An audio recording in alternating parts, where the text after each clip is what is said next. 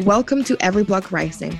This podcast is dedicated to the realization that our world was imagined by someone and that we can imagine and build something much, much better for all of us. Let's imagine and create together.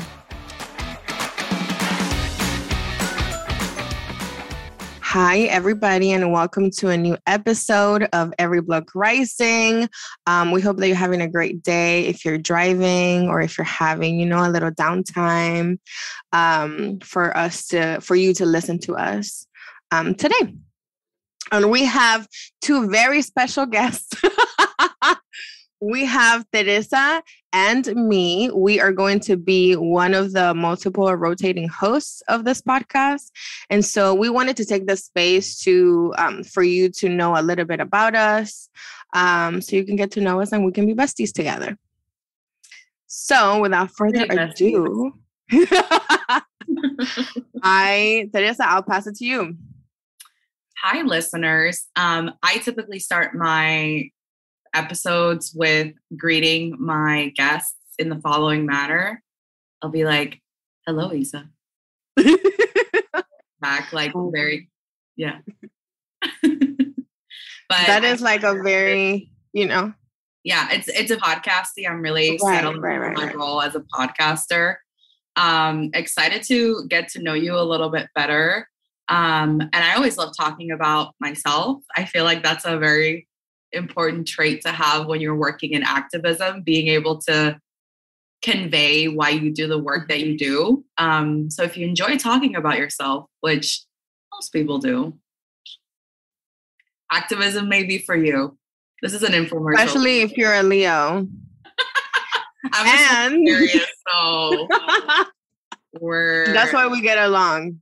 Yeah, exactly.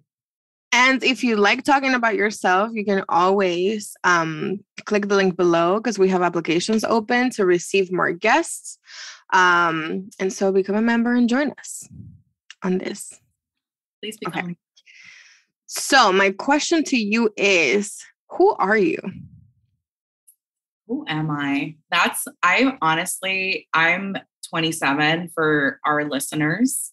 Um, mm-hmm. If you can relate to the fear of turning 30, um, but also understanding that I'm I'm still a child and I don't know anything, which is a little mm-hmm. comforting.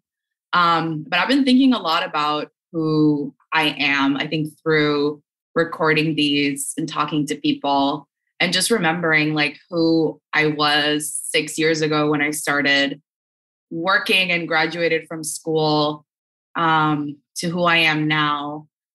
I am an immigrant.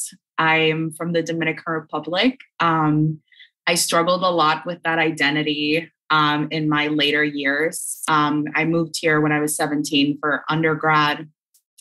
And I always kind of felt like I was leaving something behind and missing my home. But then the States became my home. I've been here for 10 years.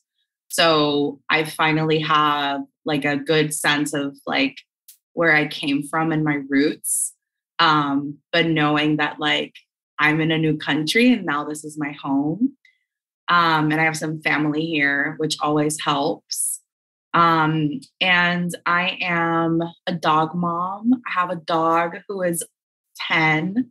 I'm a big fan of older dogs because nobody likes them because they're like, oh, they're, you know, they don't play, but they're the most grateful and the best ever. Um, and I am someone who just wants to see things improve and be better than I found things, however you want to take that. Um, I just see things in a way i think not a lot of people see things that way of like i try to understand why something is the way that it is and i like to have all the information um, sometimes to my detriment. So it's, sometimes it's good to, not to know too much but unfortunately i do um, and want to see things get better and doing things to get for things to get better sometimes it's hard and sometimes you get pushback from people um, and sometimes people don't like you because of it. So if you, any of the listeners can relate to that, I hear you. But sometimes people people are either love you or hate you. And people that love you know that you are ride or die. Um, so that's who I am to my core. Ysa, who are you? that is a very tough question. I am in the same wave. I turned 30 in I turned 30 in 4 months. Um and I am a thinker. I am um, a fixer, which you know it's it's it takes a lot sometimes because because sometimes there are things that you just cannot but I, um, like you, I am also an immigrant. I'm from Chile. Um, I moved here around the same age as you. Um, and it is very hard for me to um, be in community with folks who do not understand what that means. Mm. Right. Um, I moved here with no family. I just had my mom. Um, came here without knowing the language. Um, came here without my friends, you know, at the peak of my teenage years where you're, you know, having friends and going out and going to parties. And so I feel like life was taken away from me. Um, because my mom is like, okay, in two weeks, we are going to Miami. And I'm like, what is Miami? um, and I didn't know because I I used to live in a shanty town. Um, I come from one of the most dangerous, poorest areas in my country. And so I didn't have access to, you know, the privilege of questioning why things are the way they are, I was in survival mode. I was in survival mode 24 7. You know, there used to be a lot of shootings in my house. Every other day, somebody would die. And so my body got used to that. And my mind also got used to that. And so I grew up surrounded by a lot of violence, um, you know, um, from men in my family, from the government. Um, we were displaced in a dictatorship in 1973. And so my whole family was just thrown to the skirts of the Andes without schools, without um, hospitals, without public transportation. And so we had to make do with what we had. And we had to fix things you know if they didn't work you had to fix it and it's usually the women in hispanic families yeah. are the ones that you know do everything. And so moved here and i carry around the pressure of leaving a better world for my nephews and my cousins that come after me. And that is a very strong pressure that i hold because you know one person cannot do it. And so that's how I got into, I think one of the most life changing um, times in my life is when somebody told me, and this is why I decided, you know, to do the podcast. Um, I remember it's Adrienne Maree Brown. If y'all don't know them, look them up. Um, I was in a workshop and they said, you know, somebody imagined this. It does not need to be like this. like it, it doesn't like th- this is our reality for now yes. And also men made this like human made this. And because human made this we can undo it and we can create new ways of being. And that completely changed my perspective around the world.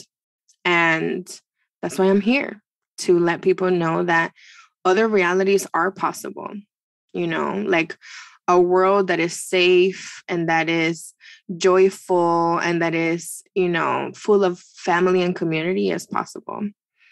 And so that's me. I talk a lot too. Sorry. I love that. I didn't know I didn't know that that was where the premise had had come to you through. I think that that's that I have I haven't thought about it that way. Like, wow, the way that things are is because mm-hmm. literally somebody was like, "Oh, this is the way that it should be," and they were in a right. power, and were in a position of power for a long time. And now we live in a system that reflects that imagined world. So why the hell can't we imagine another world and right. make it so? And I think that rings true for most people like us, like working class, immigrant, for the global majority. Language that barrier. Rings, right. That rings that rings true for the global majority, right? Because people of color, black, indigenous, Latinos, um, Indian, um, you know, we are the global majority. And then that rings true for a lot of us. You know, the fact that we are following what a very small group of people is telling us to do and that that doesn't go with our self-interest or things that are good for our community you know and ourselves like for example take an immigrant worker right an immigrant undocumented worker working three or four jobs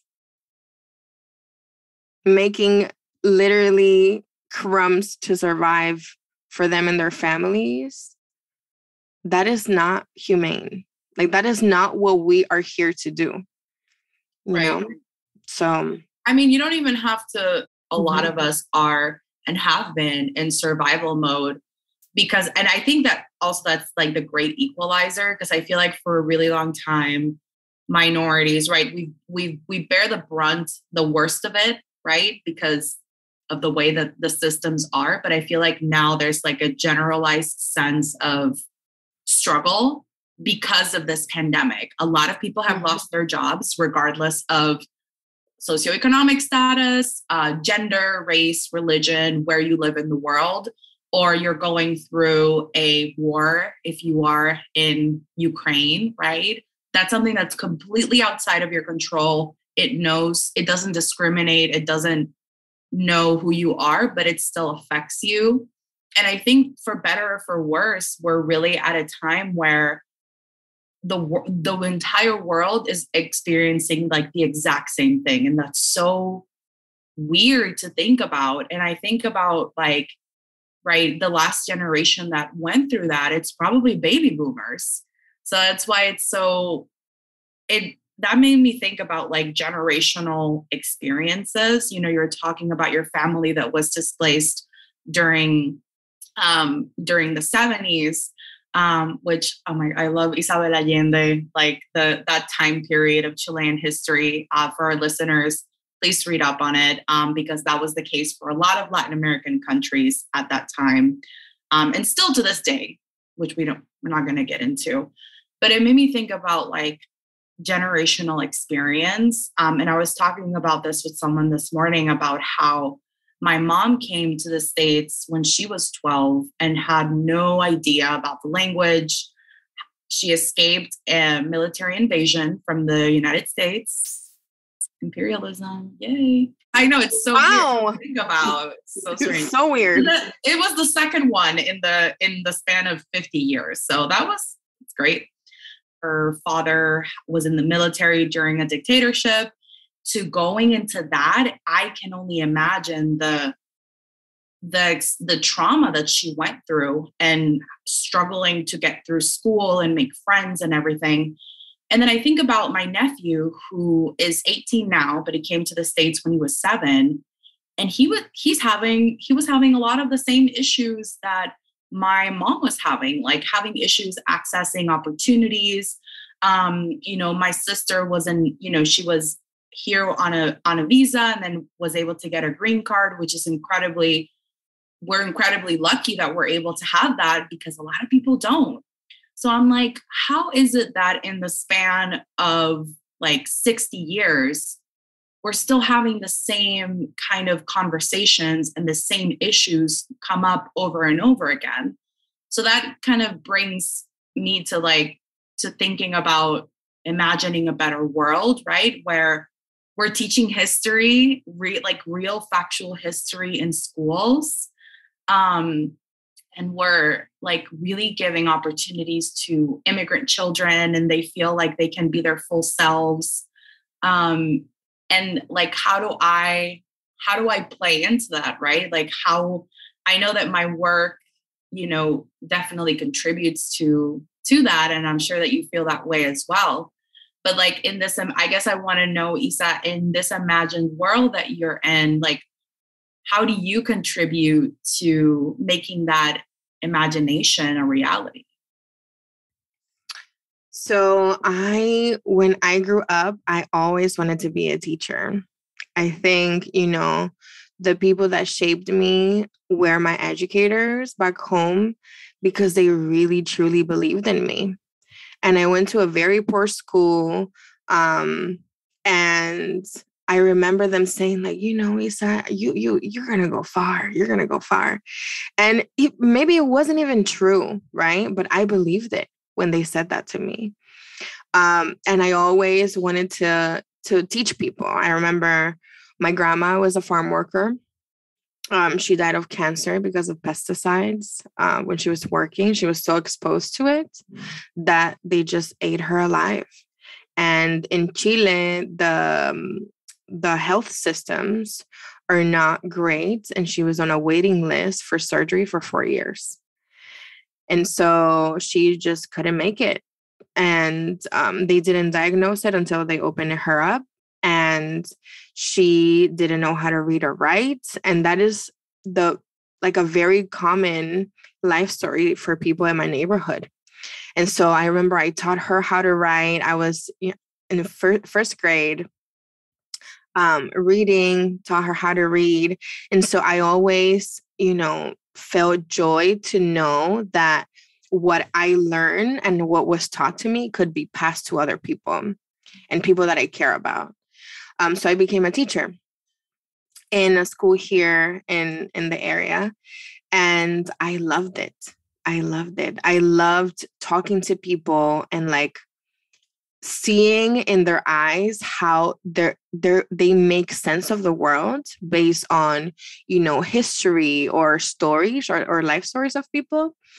And so i always wanted to be an educator. And so i i'm like hmm i went to school for political science sociology and anthropology teach and organize people that are working class, like my uncles and my aunties and my grandma, and to make that that this what we're talking about right now accessible mm-hmm. for people who didn't have the privilege of going to school like I did, or the privilege of no, of knowing how to read like I did, or having the privilege to know how governments work and how it affects them. And so that's why that's that's what I think my role is in my life to make sure that I pass the knowledge that I have to people that can after pass it on to other people and other people and um, to just imagine and create something that is good for all of us together. I love that. What about you? I just I well, but before I say I just I think it reminds me of like when I'm sure you heard this too from your from your mother or your um, it usually comes from a woman. Um, they say nobody can take away your education. That's the one thing that no like you can be homeless, have no job, have no prospects, nothing, but your education isn't it's in there and it nobody can take that away. Um, and that's just such a powerful thing because like for generations, and I'm sorry I'm going on this tangent, but for generations, men have taken things away from women. Um, and that's such a powerful image in my head of like what you just described, like passing down tradition. And tradition doesn't necessarily have to be like a ceremony or or or have religious things, right? It can be literally like knowledge of things that you found to be valuable in your life and that can affect your community and passing that not just to your children if you choose to have them right or your or the younger people in your family but you can actually teach your elders which is so such a radical idea because we're taught right respect your elders what they say is the law. No it's it's a it's a reciprocal education process that we should all go through So I love that. I just wanted to, yeah. you know, commend you on that. I think my thing, I'm, I can be very like analytical and like really, really big picture, um, which sometimes is not great for um I, I I just think not a lot of people, you know, if people think that way, that's great. But I don't I feel like people can be really like self-centered and individualistic and very like immediate. So when you're talking to them about like a world that can be in existence in 10 years or 20 years, or even when you're trying to convey a problem like climate change, people are like, oh, 10 years, that's nothing. Like I'll be dead by then. And it's like, mm, you're you're 25. You probably won't be dead by then. But all right, go off. but I I think that my role is to constantly challenge people whether they like it or not, whether it makes them uncomfortable or not, to do things a little bit differently um, and have them thinking about things that they don't usually think about. Um, I think my that's something that my mom instilled in me. Um, like when I was younger, I was listening to like Jim Morrison, like The Doors, like really like deep, like self-reflective, broody things when I was young and like watching Barbra Streisand films. And I was like, oh my God, a woman director in the 60s. That's incredible. So just really kind of that sense of like breaking what I think is normal and making it better is like my, I think my role in a lot of things that I do. And that all came to like a catalyst with, in politics for me um, I think it started when Obama won. Like I can vividly remember being in my childhood home, watching CNN at 13, watching Barack Obama accept, you know, the presidency. And I was like, that's so wild. Because, like, in my world, in the DR, which is incredibly racist and colorism is very real, I've never seen like a powerful black person in my life really even though my dad is a little bit he's he's darker skinned but like right because of colorism right they don't necessarily identify as that but like i'm like somebody unabashedly from a marginalized group is in the most powerful job in the world. And that kind of delved into what other thing what other people can be in powerful positions. Like what about women right? I was very aware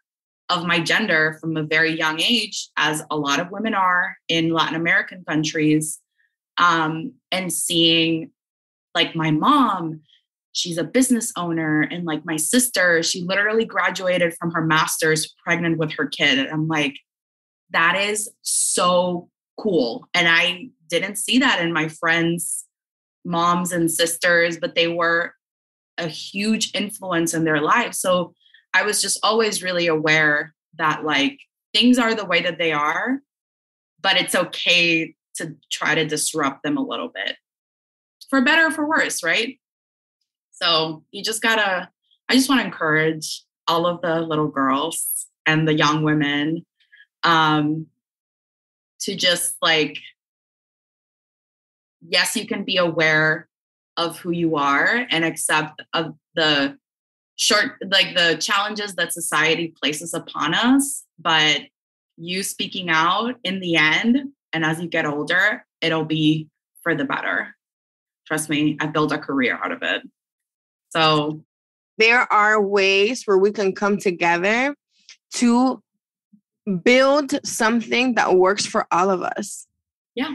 Because at the end of the day if you see like that's why i love working at an independent organization because both parties oftentimes are very trashed their citizens. Period. Everything is so in the binary. it's binary and it's transactional. Very transactional. Very transactional. So we've been talking for like an hour So we've been talking about, you know, who we are and how our identities shape the way that we see the world. Now, if we could come up with the world that you want. So if we can talk about um, the world that you want to build, what does that world look like to you? What does a good world look like to you? To me, it's a world that protects its natural resources, right? I grew up um, I grew up incredibly privileged in Santo Domingo back in the DR. I could, if I wanted to, I could walk to school. It was safe for me to walk to school. I had, I lived in an apartment, but I had like a what we call a marquesina, so like in the in the parqueo, the parking lot of the building. It was big enough for me to ride my bike and for me to wear my roller skates and like fall on my ass and do all the awesome things that you can do when you feel safe as a kid. My niece doesn't have that, right? So I want her to have that. Um, I want to live in a world where women are literally the same as men in every way, shape, or form, where women don't get discriminated against for taking time off to take care of their children and men are able to take time off and take care of their children too if they want to and choose to. I want to live in a world where elders are treated with dignity. Um, oh my God, I just got emotional. um, what is happening? It's okay. It's okay. we have to cut this out. Um, my my dad is um he has alzheimer's um and the way that he was treated when he was um towards the end of his professional career was so like demeaning and not reflective of the country the contributions that he made um to his company. So i just have a lot of like respect for people who make it so late in their lives with and i want to make sure that they have the dignity and the space um, to have a good end of their lives and be able to retire and rest. Um, the fact that my mom still has to work full time to take care of my dad is abhorrent and i don't want my kids or my nephews and my nieces to experience that. So where elders have dignity and respect um, and where we still have most of our beaches and islands intact because we stopped climate change and everybody is able to live in a world that it, in a city or a town that is has clean air and clean water basically like denmark. Or like finland. The world that you imagine. The world that I imagine, I want to um, be able to have time with my family.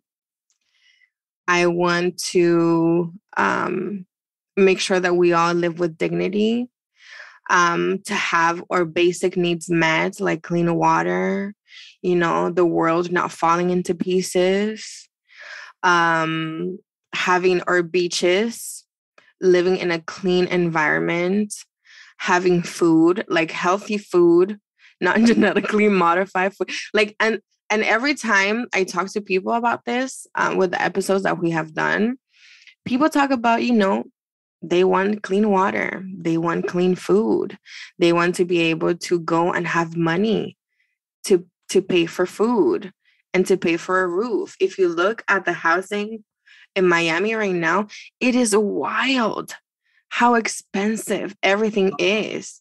And everything is going up. Gas is going up. All the prices of veggies are going up, going going up. And so I think it's wild that these basic things that everybody should have access to is something that I want my my my world to look like because it is the fact that we don't have that and that we're asking for things that aren't a right for people. And we don't have that.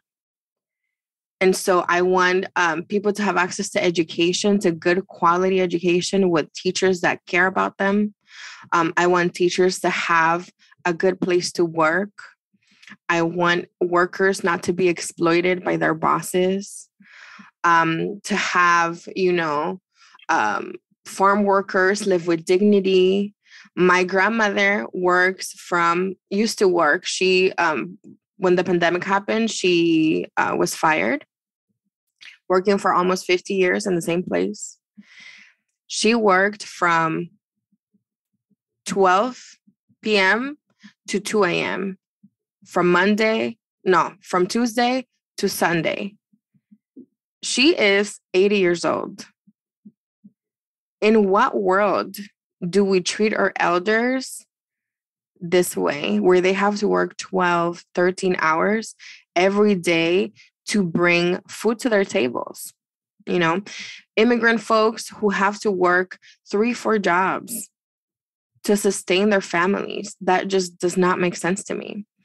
And so, a world that appreciates motherhood and community building and joy. You know, I want people to be happy. I want to be happy. I want to not worry about, um, you know, if I don't get paid next paycheck, I'll be homeless. So I want to, I want people to to live their best lives and their best selves with joy. I think that's what, when I think about that world, it gives me a lot of hope to continue. If there was a billboard in the middle of I 95 where all your neighbors and all the people you cared about saw it, and maybe the people you don't care about, everybody, everybody saw it, all your block, what would it say? Embrace conflict. you do not want the billboard to say that. I do I do? Yeah, and I want a picture of like two people like like arguing, like a picture mm-hmm. of people arguing, and then next to it a picture of people hugging after the argument.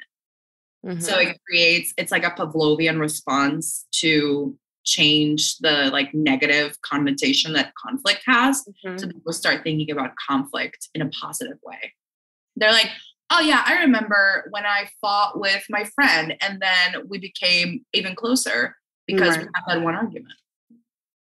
What would your banner say? Would it be on I 95 or would it be somewhere else? I think mine would be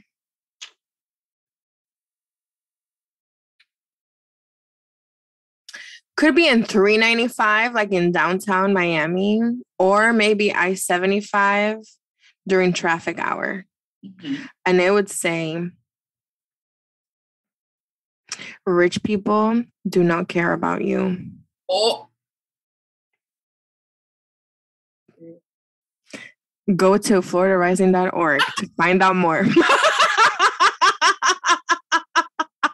Honestly, and I think it's very funny how like old classmates of mine that make 30K, 40K disagree with that experience. You know, like they're exploiting you too. They don't care. They don't care. If if rich people paid their due taxes, because we pay taxes. Sure do. You know, if corporations and let's say not even millionaires, billionaires, right? Mm-hmm. Pay their their fair cut of everything that they make and all the people or that they exploit. Any, any tax at all, at all. You would not have to worry about your appendix bursting and being in debt for the rest of your life. You would have the right to health care, which is a like is not a privilege to have health care. It is a right that we have.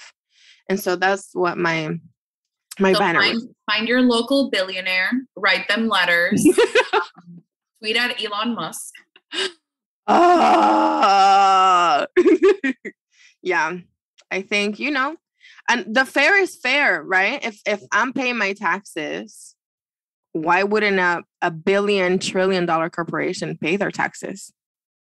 That's a good hashtag. Fair is fair. Fair is fair. Yeah. Okay, We've been here for a while, y'all. Thank you for sticking with us. Right. Thank you, Teresa, for being here. We're going to hear more of you very, very soon. Um, and thank you all for listening and for, um, you know, putting up, putting up with us this whole time. And if you want to follow us on Facebook, you can follow us at Florida Rising on Instagram and Twitter so you get more calls to action to build the world that you want. That's it. Bye. Bye. Thank you so much for tuning into this episode. We appreciate you. If you haven't done so already, be sure to subscribe and leave a review wherever you listen to your podcast. If you like the show and would like to support us, make sure to go to floridarising.org and become a member. Until next time.